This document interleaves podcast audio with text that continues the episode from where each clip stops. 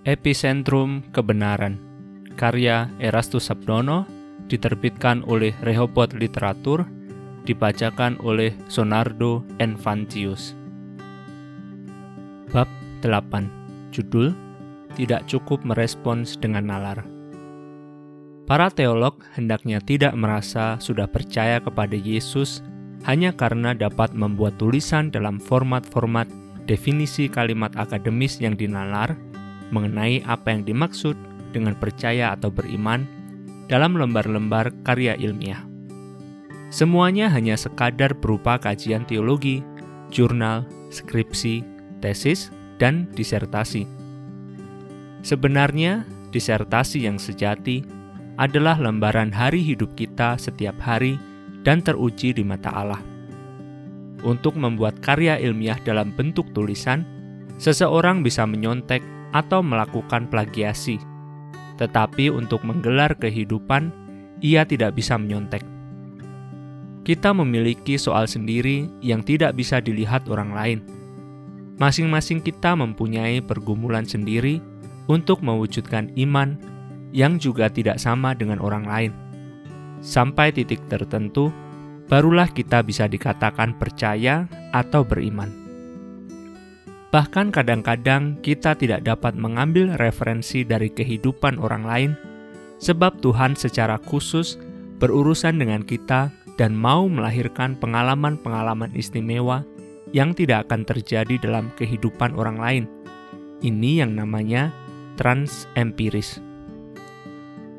Format-format definisi kalimat akademis yang dinalar dalam berbagai pokok ajaran sering dipandang sebagai solusi untuk menjalani hidup kekristenan.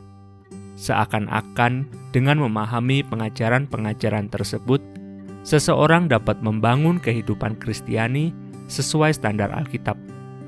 Padahal, sering kali pengajaran-pengajaran tersebut hanya untuk mengisi pikiran tanpa memiliki implikasi yang tegas dan jelas. Hal ini juga disebabkan nuansa teologi lebih cenderung pada keyakinan dalam pikiran bukan pada tindakan yang harus dilakukan. Misalnya, kalau seorang pendeta mengatakan bahwa keselamatan ditentukan secara sepihak oleh Allah, manusia tidak memiliki peran dalam keselamatannya. Umat hanya merespons dengan nalar, sehingga pengajaran seperti ini lemah dalam implikasi. Doktrin seperti ini mengandaskan kekristenan di Barat sehingga gereja-gereja sangat sepi pengunjung. Nihilisme, sekulerisme, hedonisme, materialisme, dan semua isme dunia mencengkeram dan menawan kehidupan manusia di barat. Tuhan dianggap tidak ada atau tidak perlu ada lagi. Fakta ini terjadi pula dalam kehidupan banyak orang Kristen di sekitar kita, yaitu umat mendapatkan penjelasan mengenai iman dari bangunan berpikir para teolog yang dibesarkan dalam tembok akademis. Dengan arogannya, para pengajar tersebut mengesankan bahwa teologi mereka sudah cukup menjadi jalan bagi seseorang untuk dapat menjalani hidup kekristenannya dengan benar. Tidak heran kalau sepak terjang para teolog tersebut di dunia media sosial dengan segala pernyataannya menunjukkan kualitas hidup mereka yang rendah, walaupun kepiawaian mereka berbicara tidak diragukan. Dari tulisan mereka di media sosial, terasa hawa kehidupan yang mereka jalani setiap hari. Tentu saja tulisan ini tidak ditujukan kepada individu, tetapi kepada semua orang di seluruh dunia. Hal ini dimaksudkan agar jemaat awam yang tidak bisa berkata-kata atau menalar Tuhan seperti para teolog tersebut memiliki kepekaan untuk menimbang siapa yang patut didengar dan yang tidak. Dalam gereja, banyak ajaran yang secara logika memang dapat membangun penalaran yang sistematis mengenai pokok-pokok ajaran Alkitab yang diakui sebagai kebenaran dan dapat dipertanggungjawabkan pula secara akademis. Tetapi pada kenyataannya, penjabaran mereka tidak memiliki roh atau spirit yang membangkitkan kehidupan keberimanan yang benar. Hal ini menciptakan manusia-manusia beragama Kristen yang tidak memiliki roh Kristus. Bisa dimengerti kalau gereja-gereja seperti ini bisa memiliki liturgi yang rapi, tertib, dan hikmat, tetapi semua diselenggarakan secara seremonial yang mati, tidak bernuansa hadirat Allah yang benar.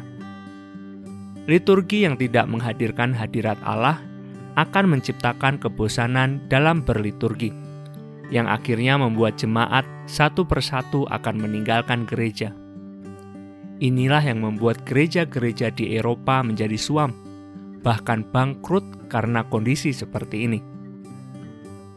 Seseorang bisa berkata bahwa dirinya percaya kepada Allah, tetapi apakah Allah merasa dan mengakui bahwa dirinya dipercayai oleh orang tersebut?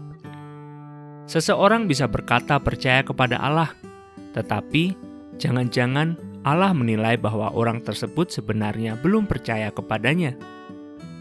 Abraham disebut sahabat Allah dan dinyatakan sebagai bapa orang percaya ketika Abraham begitu tekun bertahan dalam segala keadaan untuk menaati Allah.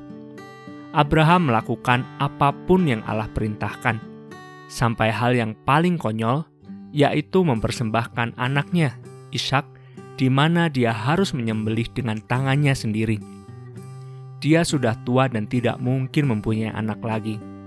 Namun, Abraham tetap percaya kepada Allah untuk apa pun yang Allah perintahkan. Abraham tetap dengan tegar melakukan apa yang diperintahkan Allah kepadanya. Itu adalah penyerahan diri yang benar. Ini adalah level yang harus dicapai oleh setiap orang percaya untuk menjadi orang beriman.